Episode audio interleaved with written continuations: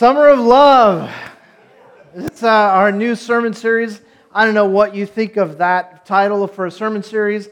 All I know is if you remember the Summer of Love, you're old. So I'm going to tell you that. Okay? All right, so the few of you that actually like me just changed your minds, so now I'm in deep trouble. Uh, we're going to talk more about what that sermon series is about and why we named it what we did, but uh, it's, uh, it's the beginning, basically, of a sermon series in the book of First John. And uh, this series is going to take us through the summer. And, uh, and so um, that's what we're talking about when we talk about the summer of love. Um, but let me start by asking you a question. Uh, some of you will remember this from your childhood or teenage years. Do you ever remember playing the telephone game? You know what I'm talking about? So, so one person has this hard saying and they whisper it to somebody who whispers it to the next person. And if the line is long, by the time it gets whispered to everybody and it goes down the line, by the time it comes to the end, it doesn't sound anything like it sounded at the beginning, right? Right? So you, you come up with some kind of a phrase like 55 friendly fishermen fried 50 fish for 15 fanatics in a fanatic frenzy.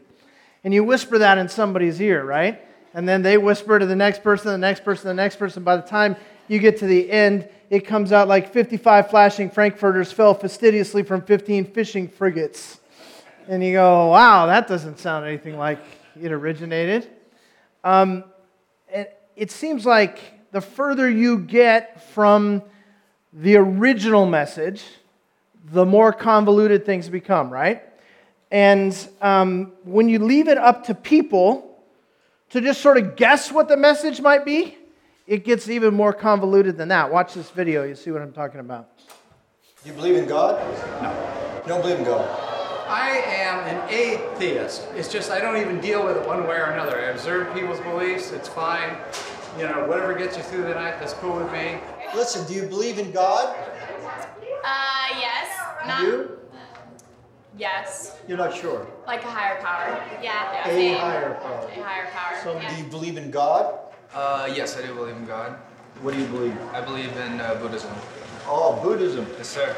Okay, I was 13 and I thought, and I saw Harry Potter and I thought I was a wizard. Really? Just because my mom was like all about that. What, now, what do you believe? I believe in spiritualism. I believe in karma quite a bit. I believe whatever you, you send out negative energy, you get back 10 times. We're all carbon-based beings in the same universe. So. Carbon-based being. That sounds awfully impersonal. I guess so. Do you believe in God at all? Um, I'm a spiritual person. Yeah. What does that mean? Um, I'm not sure if I believe in a God. Um, I believe in, um, again, I'm a spiritual person. I don't know if I necessarily believe in God. I wish more people ask themselves those kinds of questions. Uh, I do believe in like a higher calling, um, a greater, uh, you know, greater force out there. Do you believe in God? You bet. Why do you say it like that? Well, uh, I think everybody should. Oh, yeah, well, talk to people who don't. Well, that's, that's their choice, but they're wrong, but that's okay. Do I believe in God? Yeah. Yes. Why? Why? Yeah. It's, it's been a long path. It didn't just uh, happen. I was very adamantly against the idea of God for a long time. Do you believe in God? Well, you know, I don't know that I uh, am a book God person. You know what I mean in terms Yeah. of man-made God. I think there probably is a God, but I don't think another. I don't think you've got all the answers, or No, no. you know, or any other man does. All right, here's the here's the question of the day. Do you believe in God? Um, yes, we are. We do. Why? Why? Because you have to believe in something. Yeah. So, do you believe in God? Yeah, but I don't know um, how God is. Yeah. Um, it's important to believe in something, but I don't know what it is. But do you believe in God? I want to. I have questions. Really? hmm Yeah. What? An example of the kind of question you might ask God. You know, whether God exists or not, uh, I, I do think there's a creator. Um, I, I am Greek Orthodox. I was born and raised there. Um, um, And goes to church every Sunday. I do go to church every Sunday. Um, and I want to believe. I think uh, I believe more in like the power of positive thinking. A personal God is, I think I myself is a God to myself. You're a God to yourself. My world, I am the, at the end, I rule my own world, so I am a God of myself. I believe in God because, all right, I'm a computer programmer. I know how hard it is to design things. I know that making something function is just debugging days, days, days, days. And then I look around and I see this universe we live in and how complicated and insanely extreme it is, and I could never do this. No one around could ever do this, and I don't think Chance could ever do this. So, Interesting. Do you believe in Jesus? I do. Why? Um, because I've looked around at a lot of alternatives, and that one wins. That one wins. Man, people have a lot of ideas about God, don't they? Um, here's a question, though, for us to really ponder and think about. How does anybody know? Like, how, do, how can you really be confident that, that what you believe is actually the case? Some people, especially when you start talking about Jesus, you know, people, when you ask, do you believe in God, you get all kinds of ideas. I am my own God, that one young man said. I appreciate that. At least he's being honest. That's what's true for most people. Um, somebody else said, well, yeah, I believe in God. I'm a Buddhist. And Buddhism doesn't, isn't really a, uh, a philosophy that has to do with any God, it's more a, a philosophy of thought. Um, but when you narrow it down and you say, what do you think about Jesus? It gets much more complex. And, and some people say that Jesus never existed. Some people say that Jesus did exist, but he no longer exists. Some people say that uh, Jesus did exist and was a good teacher and was a good person, but nothing more than that. Some say he was sent by God. Some say he's the Son of God. Some people have the audacity to even go so far as to say that Jesus is God, which is a mind boggling thought if you really stop and think about it. Some Jewish guy who lived 2,000 years ago claims to be God, and we're supposed to believe that. The Muslims say that Jesus is a great prophet, in fact, nearly as great as Muhammad. The Mormons say that Jesus is the spirit brother of Lucifer and one of many gods. The Jews have varying opinions depending on which kind of Jew that you ask, right? And yet none of them will say that Jesus is God. Everybody seems to have an opinion about Jesus, but the question is this who's right? And is there any way to even be confident about who's right? And, and, and who are you going to believe when all of these opinions get thrown out there? And if Jesus is the central figure in Christianity, then whatever is true about Jesus is at the crux of our faith as Christians. It sort of defines Christianity, doesn't it? Are there real Christians and fake Christians? Is it possible to think you are a Christian and not really be one? Is it possible to think you're not a Christian even though you really are one? And, and where can you go to get evidence about God? I mean, none of us was there during the Bible times. None of us witnessed with our eyes the claims of the scripture. We weren't there at the time of creation. We certainly weren't there at the time of Noah and the flood. We weren't there at the time of the Exodus. We weren't there at the time that Jesus walked the earth. And so, how can we really be confident about where to even get our information about God? And so, who are we going to believe? When it comes to this question of who Jesus really was or who Jesus really is, and what difference does that even make in our lives anyway? I can't judge anybody else's heart, but is there any way for me to know for sure whether even I am a Christian? Is that possible? Man, you guys have a lot of questions. Guess what? The Bible has a ton of answers. And, and that's why it, it makes absolutely no sense to me for us to sort of grab in the air and try to come up with our own opinions and go, well, I think this about God, so it must be true. I think this about Jesus, so it must be true. The Bible actually is an authoritative, trustworthy source, and it gives us the truth about God, and that's why we're going to be digging into 1 John. Because in 1 John, um, that's where we're going to get this whole series called the Summer of Love. And we're calling it Summer of Love for two reasons. One is it starts today and it's going to go through the summer. Okay? Now, some of you are saying, it's not summer yet. Well, have you been outside? I think you can blame us because we started the summer ser- series that may have brought the weather. I'm not sure. But so one is it's going to take us through the summer to around Labor Day.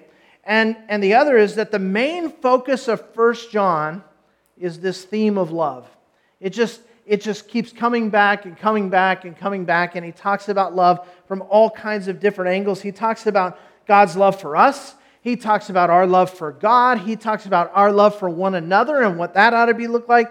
He even comes right out and says, God is love. And that's chapter 4, so you got to stay tuned if you want to hear about that. But my goal today is to introduce to you the book of First John and to unpack at least the first four verses for you. So let's start with the introduction to the book. First of all, the book is called First John. Any guesses as to who wrote it?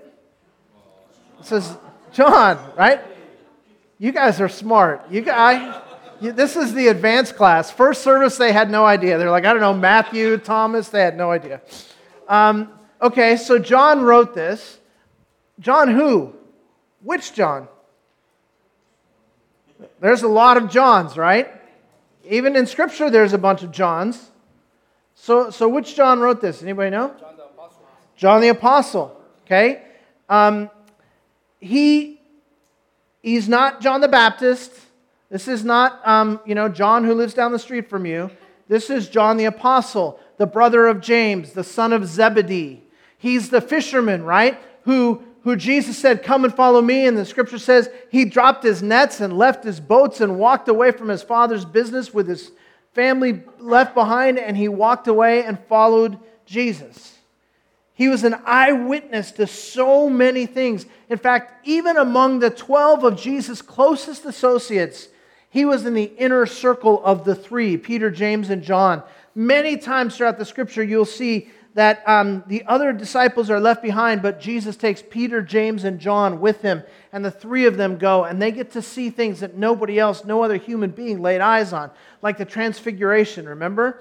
Jesus takes them up the mountain, and, and there this mystical, amazing thing happens where there, you know, there's this interaction with God the Father, and Moses and Elijah are there, and, and there's this um, glorification of Jesus, and John and Peter and James are just sitting back. Of course, Peter is making suggestions.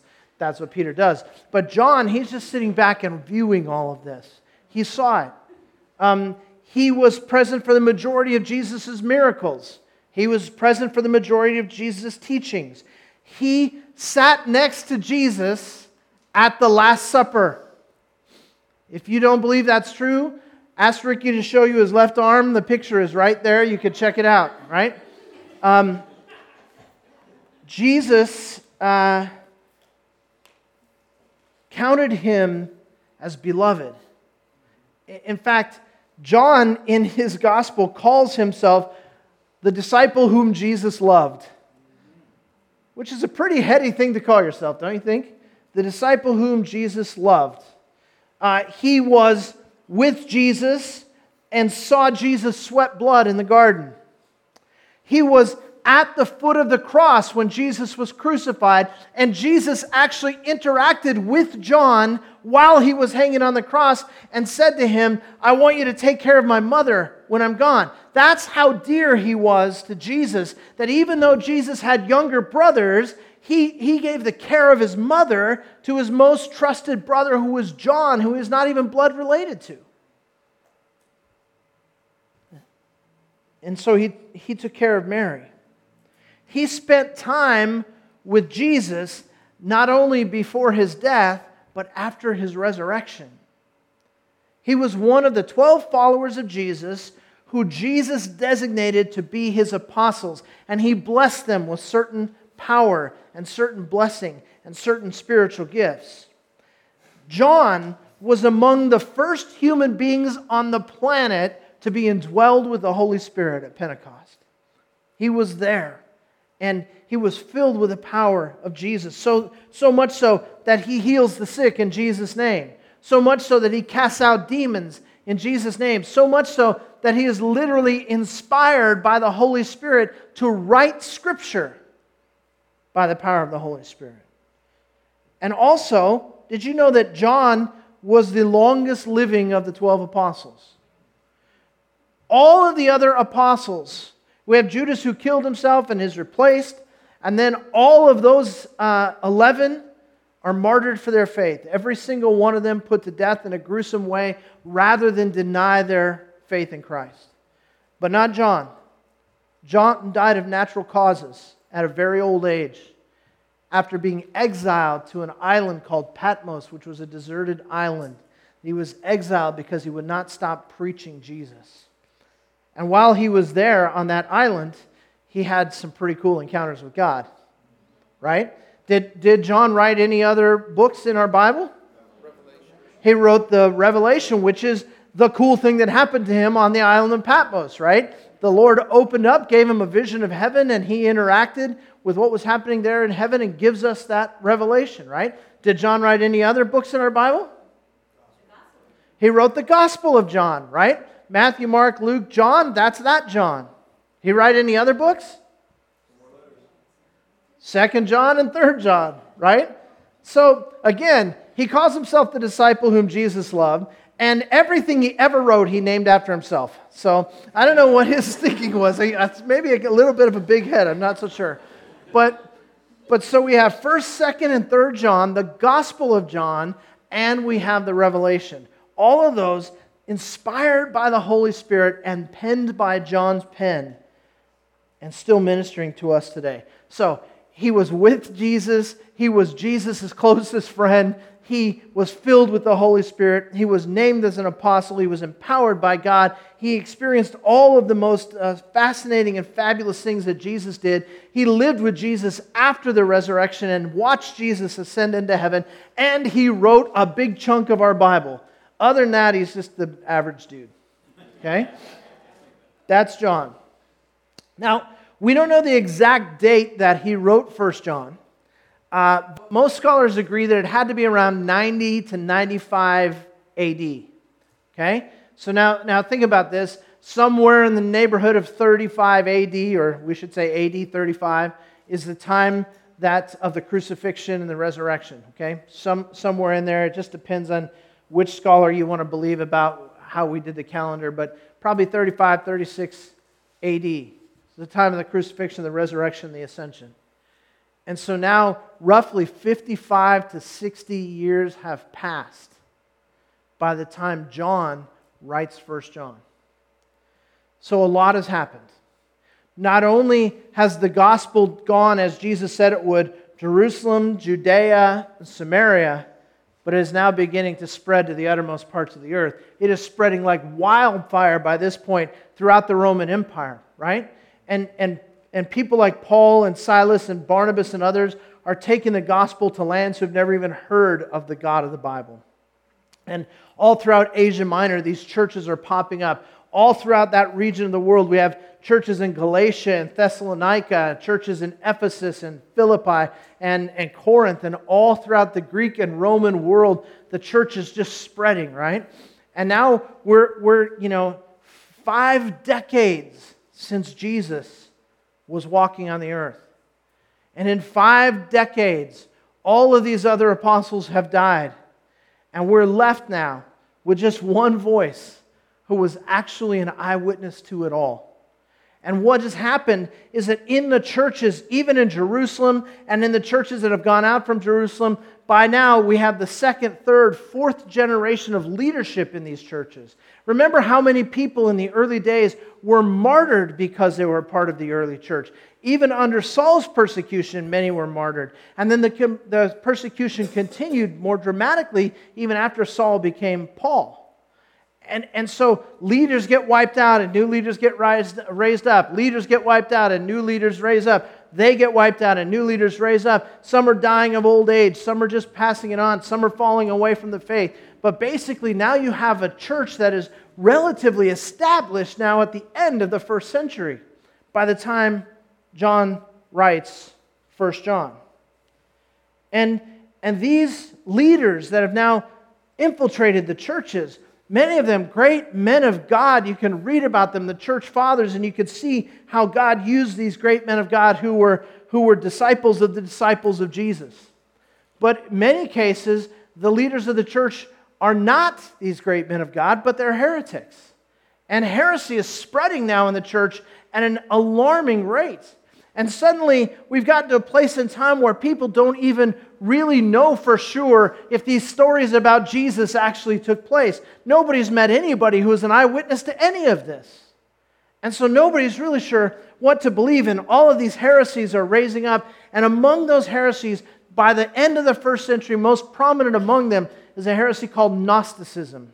And in Gnosticism, basically the Gnostics believe that the word gnosis means knowledge and the idea is that, that there are a select few who have special knowledge that is given to them spiritually that is not available to regular folks like you and me. And so these leaders in the Gnostic movement step up and they begin to teach new teachings. And they say, How can you question this? Because I have the gnosis, I have the special knowledge. You don't have it, so you just need to believe me. And the people do because they're, they're not trained in the Word of God. They're not literate. They weren't there. They don't have anyone else to ask and they're believing falsehood. And, and the church is becoming very weakened by this false teaching, and it's, it's moving from place to place. And so, to the Gnostics, it doesn't matter all of these details that we hold so dearly about Jesus. Because the Gnostics believe that, that nothing physical is real, that the only things that are real are spiritual and in the mind. And so, you know, Jesus didn't really have a physical body. He wasn't really born to a virgin. He didn't really die on an actual cross. He didn't really raise again. All of these things that we spent last weekend celebrating, that are the foundation of our faith, they said, no, no, these things didn't actually happen. That's just a spiritual idea. It's just a, it's just a, a figment of imagination. And so the true foundation of Christianity is being chipped away at. And so John is writing to help address that heresy. And, and, and he's writing to explain the actual truth. There are false leaders everywhere, and they're trying to capitalize on the fact that the actual eyewitnesses of Jesus are gone. And so you could say whatever you wanted about Jesus, and there's nobody to argue with you. Just like the video we watched, right? What do you believe about God? Well, there's as many answers to that question as there are people, right?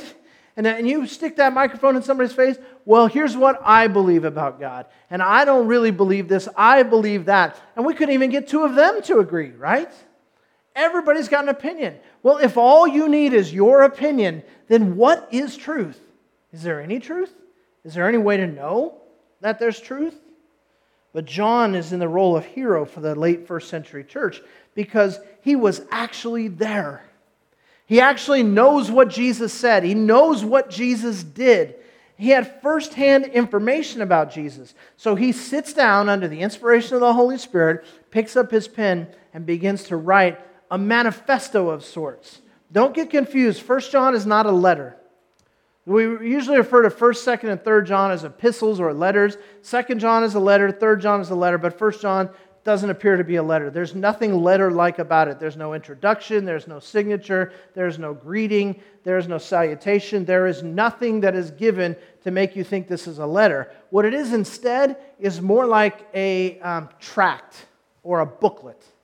And, and basically, it's written to confound or to, to argue the heresies that are out there that are questioning who Jesus is. So, just like today, we have little booklets or little little tracts maybe that you might get out and share with somebody at a bus stop and tell them about Jesus. Basically, this was a manifesto that was written to clarify doctrine as the last remaining apostle to make sure that people knew what the truth was and they didn't fall under the delusion of the heresies. And so he writes down and he sits down and writes this manifesto. And basically, it's a spiritual lie detector test. That's what First John is. It is a way to say, how do you know the difference between the real Jesus and the fake Jesus that's being sold? How do you know the difference between a real Christian and a false Christian? How do you know the difference between right teaching and wrong teaching? And he gives us basically this booklet. By the way, you, you know that the Bible is not really a book, right? The Bible is a library. 66 different books right here, okay? So, so one of them is First John, and it's this little booklet, just a few chapters. And he says, Let me explain the truth so that from now on there will be a measuring stick so people will know the difference between this false claim of Christianity compared to the truth of Christianity. In a nutshell, it gives us a way to tell the difference. And John starts out by reminding us that he was there with Jesus for all of it, and he has authority to speak on these issues. If you haven't already turned there, find the book of First John at the end of your New Testament. If you go to Revelation and just go left a couple of books, you will find First John. And today we're going to be in First John chapter 1, and we're going to look together at verses 1 through 4. So follow along while I read. What was from the beginning, what we have heard, what we've seen with our eyes, what we have looked at and touched with our hands concerning the word of life, and the life was manifested, and we have seen and testify and proclaim to you the eternal life which was with the Father and was manifested to us. What we have seen and heard, we proclaim to you also, so that you too may have fellowship with us. And indeed, our fellowship is with the Father and with His Son, Jesus Christ. These things we write so that our joy may be made complete. I don't know if you've spent much time in the book of First John. I don't know if you've spent much time in any of John's writings, but it's very interesting to read First John and the Gospel of John and see how much they mirror one another. In fact, I just read to you the first four verses of First John, okay? It's talking about the word of life, it's talking about the beginning and what we've seen and that which was made manifest to us about God, right? Now go to the Gospel of John. And let's look at the first four verses of the Gospel of John in John chapter 1. Fourth book of your New Testament Matthew, Mark, Luke, John. Let me read you verses 1 through 4. John chapter 1. In the beginning, we heard that before, was the Word. We heard that before. And the Word was with God, and the Word was God. He was in the beginning with God. All things came into being through him, and apart from him, nothing came into being that has come into being. In him was life and the life was the light of men. Sound familiar? Very similar, right? The prologue to both of these books is very similar. And in fact, um, he talks about Jesus as the Word in both places. And, and in John chapter 1, he talks about um, the Word being present in the beginning. And the Word was with God, and the Word was God. So he's substituting the name Jesus for the Word.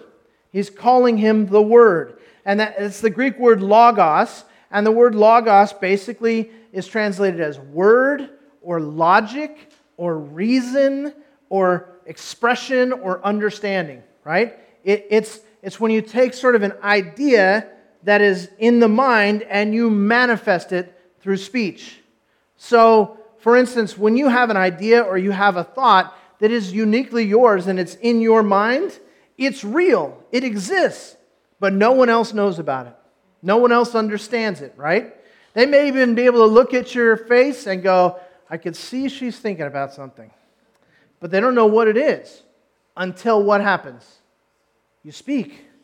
You have to speak it, you have to write it down, and then it is made manifest. Then it is shared with other people, right? Jesus is called the Word. He has always been. He was with God in the beginning. In fact, He is God. He's the one who created all things, which means He Himself is uncreated, right? So that's one of the big differences, by the way, just that we'll get our little theology class out of the way. That is one of the big differences between God and us. We have everlasting life. We have been given everlasting life as human beings who are made in the image of God. Every one of us had a beginning point, and from that point, we will live forever, right? You will either live in one place, in one manner, in one way, or another, but you're not going to cease to exist. So there is a beginning, and it goes on for everlasting. Jesus is not just everlasting, he is eternal. And the difference between everlasting and eternal is that we had a starting point, Jesus does not. So we go all the way forward in time. Jesus goes all the way forward in time and all the way backward in time. In fact, time has no bearing on Jesus. He's the creator of everything. He is uncreated. He has always been and always will be. So, John is telling us that this Jesus, the Word, this manifestation, the reason, the logic, the speech of God, has always been God. And he's saying that Jesus is God and he's the expression of God that has been given to us to help us better understand. If we're still in the Gospel of John, go down to chapter 1, verse 18. No one has seen God at any time. The only begotten God who is in the bosom of the Father, he, Jesus, has explained him or has expressed him or has manifested him. In other words, when you see Jesus, you see God. When you understand Jesus, you're understanding God. When you hear from Jesus, you are hearing from God. So he's talking about all the way beyond the beginning and the Word existing. And so in John's Gospel, he talks about the Word existing in the beginning as God. He's talking about the eternality of Jesus. But in 1 John chapter 1 verse 1, when he talks about the beginning, let's go back to 1 John what was from the beginning, what we have heard, what we have seen with our eyes, what we have looked at and touched with our hands concerning the word of life. He is not talking about the beginning like the beginning of time. He's talking about the beginning of Jesus' public ministry. He's talking about what he saw, what he heard, what he handled with his hands. And what he's saying is, I was there for the whole thing. From the time of Jesus' baptism, when he began his public ministry, all the way through his ascension, he's saying, I was with him. I know that whole story. I was present for those conversations. I know the stuff that didn't get written down. I know him personally. We hung out together. We spent time together. We shared intimate ideas and thoughts with one another. We were entrusted to one another. And it's been that way since the beginning of his ministry. In other words, he's claiming to be something of an expert witness here. That's basically what he's doing. He, he was with him from the beginning. And these, these new teachers that are infiltrating this early first century church, they can't make that claim. And so they, they may have new philosophies, they may have new ideas, but they weren't there. They didn't see him, they didn't hear him, they didn't touch him, they didn't get to know his heart. And John wants to be clear that the true message of Christ, the true gospel, has not changed a bit. Guys, this is so important. The minute you discover something about God that no one has ever discovered before, you've entered into heresy. The minute you go, hey, this is a new teaching, nobody else has this teaching, anybody tries to sell you that baloney, close the book, turn off the radio, unplug the TV, and get away because there is nothing new about the gospel under the sun. God is who He's always been, He, he will always be who He has always been. And the, and the crux of the gospel has not changed one bit. He is still who He always was. And His message of love and grace and freedom from sin by grace alone, through faith alone, and Christ alone is the only message that has ever been given by which man can be saved. So, whatever the Gnostics might say, or we might say today, whatever the Christian scientists or the New Age people might say, or whatever the Scientologists might say, doesn't matter. Because the truth of the matter is, Jesus actually did die to pay the price for our sins. Jesus actually did bodily raise from the tomb. It's a historical fact. It actually happened. And John knows this to be true firsthand because he actually spent time with Jesus after the resurrection. He actually stood close enough to the cross at the time when the spear went into Jesus' side, up through his ribs, punctured his lung, into his pericardium, and into the heart, pulled out, and blood and water flowed out, proving that he was dead. He stood right there and watched it happen. He was there when they wrapped the body and quickly shoved it in this borrowed tomb because the sun was setting and they weren't allowed to work on the Sabbath. And he was there when they came back and the women said the tomb is empty. And he rushed to the tomb alongside of Peter and found it to be empty. He was actually there when Jesus appeared to them and ate fish with them and allowed Thomas to put his hands in his wounds. He was there for the whole thing. And so, no matter what these new teachers may say, nothing has changed about Jesus. There is no credible new teaching about Christ, period. Now, there's some things we haven't heard before.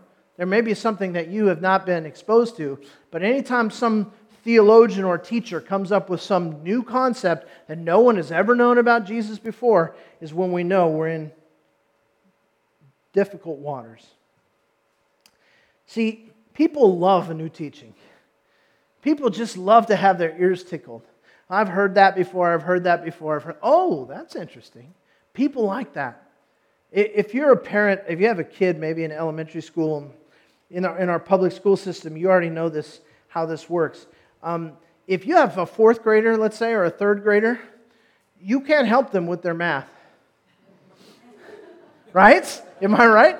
If, if your kid is in the public school system and they're getting this new Common Core version of math, you were never taught this, right? So you, you might know trigonometry, but you can't do your kid's long division, right? That's the deal.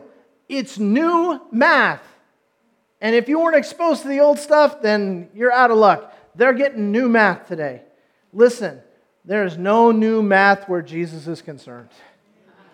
Nothing new under the sun.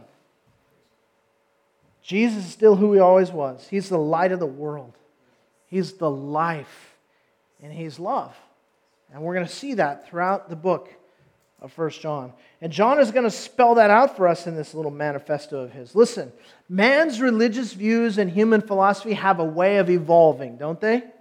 I mean, if you went to college when I went to college back in the 1920s, if you went to college then and you took Philosophy 101, you get a completely different deal than what they get in Philosophy 101 today. It's changed dramatically because man's always coming up with new ideas and new twists and new theories and new guesses about the meaning of life. But you know what? People make the mistake of thinking that God's truth is the same way. The, thing, the difference between God's truth and man's truth, you might want to write this down. The difference between God's truth and man's truth is God's truth is true. That's the difference. And when it's true, it doesn't change. People don't like what they read in their Bible sometimes. So they say, look, that was a long time ago in a very different culture, and people were different in those days, and it's not meant for us today. Problem is, that's not what the Word of God says. Here's the deal, guys. Every word of Scripture is inspired by the Holy Spirit Himself, who is eternally God, who knows all truth for all time, and who knows the future and knows what will happen in society and culture and philosophy and academia and all of that kind of stuff. And He gives us a truth in His Word that stands for all seasons, for all men, for all women, for all time. It does not change. When it comes to Jesus, nothing has changed. And John has firsthand knowledge of Jesus his truth, his power, his death, his resurrection. The facts have not changed. God has not changed. The gospel message has not changed. Now, we need to hear this in our 21st century American culture because the truth of the matter is the way that we communicate the message has to change. That has to change with culture, right? I mean, my goodness, at the time that John was preaching this, there was no printing press. People didn't have a Bible in their hands. Do you understand how blessed we are among all of the history of the world to have the written Word of God in our own language and, and to be educated to understand it? It's an astonishing thing. They didn't have it then, so that's not how they communicated the gospel then. And, and they, they certainly didn't have videos so that they could throw up a video on the screen and say, hey, watch what people think about who God is, the way I did this morning. So so culture changes, technology changes, time changes. The message, though, does not change. The way we communicate the message has to change. But too many Christians have made the mistake of rewriting the Bible in their own words. They're changing the actual message in order to remove the offense because they don't want people to reject them. Listen, people want to make the Bible relevant today. Can I just say this and then uh, maybe I'll get off my soapbox? God doesn't need you to make the Bible relevant.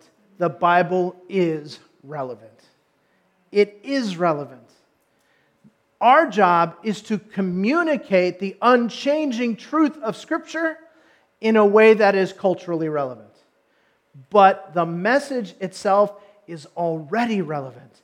And what has happened as people, in an effort to make it relevant to a culture that doesn't think the way they thought in the, in the Bible times, have, have pulled out and stripped out essential parts of the gospel message in order to make it relevant. And what they have done is they've created something that has absolutely no relevance whatsoever because it's not truth. John and the other apostles knew what they knew about Jesus because they knew Jesus. Guys, make a note of that. It's going to be important all throughout the book of First John. As we study this, you're going to realize that the key to all of this is not knowing about Jesus, it's knowing Jesus. And they knew about Jesus because they knew Jesus. They had firsthand knowledge because they actually walked with him, because they actually knew him personally. And John is writing First John so that we can share in that manifestation of God that is called Jesus or the Word, so that we can share in the fellowship of the saints. What is fellowship? Fellowship is when, when a group of people has something in common that binds them together so they cannot be separated. That's what fellowship is. What is our fellowship in? It's in the gospel of Jesus Christ. It's in the relationship with Jesus Christ. If you're a Christian, what you have in common with me, regardless of what we don't have in common, is that we have the same Lord. And if we get that part straight, the rest will work itself out. Amen? So, I mean, we could sit here and go, gosh, you know, you believe something about speaking in tongues different than what I believe about speaking in tongues. And you know what? That should not be a problem when it comes to fellowship. You say, well, you know what? You believe that there should be women pastors, and I believe there should not be women pastors. And you know what? That's an important issue. But should it split our fellowship? No. You say, well, listen, you know, you use the NIV version of the Bible, and I use the King James. Now, should that split our fellowship? No. But if you say Jesus is not God and I say Jesus is God, we have no fellowship. Does that make sense? It's, it's what binds us together. Don't you sometimes envy the apostles? They, they actually got to be with it. They, they were like, they were there at the funeral, and Jesus said, Lazarus, come forth, and they watched the dead guy come walking forward. That has to help your faith, doesn't it? You know, they saw lepers cleansed and the dead raised and demons cast out. They heard Jesus speak. Like, you know, if, if ever you guys like visit another church and you hear a really great pastor preaching, and you go one way and you go, oh my gosh, it's like it went right to my heart. They got that every time with Jesus, right? And so don't you go, man, I wish I was there. My faith would be so much stronger if I actually saw these things, if I actually heard him speak. Well, guess what? Here's the thing. What, what John attests to is that he knew him personally. The same is true for every single actual Christian on earth today we know him personally. Guys, I talked about this last week on Easter Sunday, shared a little bit about my personal story and what the Lord has done in my life. And, and you know, the bottom line of that is this. You know, you can talk about doctrine and you could talk about um, history and you can talk about science all you want. Here's what I know I know that I know that I know that Jesus is who he says he is because I know Jesus and I know what he's done in my life. I know you stick a microphone in front of my face in a man in the street interview and say, Why do you believe in God? I have an answer for you. And, and I can talk to you all day about the historicity of the Bible and the, and the, the scientific claims of evolution versus the Genesis account, and we could talk about um, Greek and Hebrew and Aramaic and all that kind of stuff. I, I'm studying and all that. We can have that debate, we can have that conversation, but what it comes down for me, when my head hits the pillow at night and I know that I know that I know that I'm good with God, is because I know Him. Because I've watched what He's done in my life. And the same should be true for every Christian today. He promised His followers John 14 through John 17, you can read this on your own this week. He promises his followers that when he leaves, he's not actually leaving. In fact, he says, It will be better for you when I leave because I'm sending the Holy Spirit. And when the Holy Spirit comes, He will guide you into all truth. He will convict you concerning sin. He will empower you for ministry. He will give you strength. He will comfort you. He will do everything that you need. And He will be with every one of us at all times because the Holy Spirit lives within us. And so we don't have to go to some temple where the Holy Spirit is and get somehow some manifestation of God. God Himself lives in the heart of every believer. It's astonishing. I'll bet you that in some sort of weird way, well, maybe not. I'm checking my own theology here. Uh, okay. They don't, I was going to say the apostles in heaven envy us, but envy is a sin and there's no sin in heaven. So I think they like our deal. you know, wow, they have the entire communicated Word of God in their hand in their own language. Wow, would that have been helpful, they're saying. Holy Spirit with them all the time. You think we would have understood what Jesus was saying if we had had the Holy Spirit? Thanks, Jesus, for waiting until Pentecost to send the Spirit, right? Guys, we walk with the Word of God, the Spirit of God within us at all times. Let me tell you something.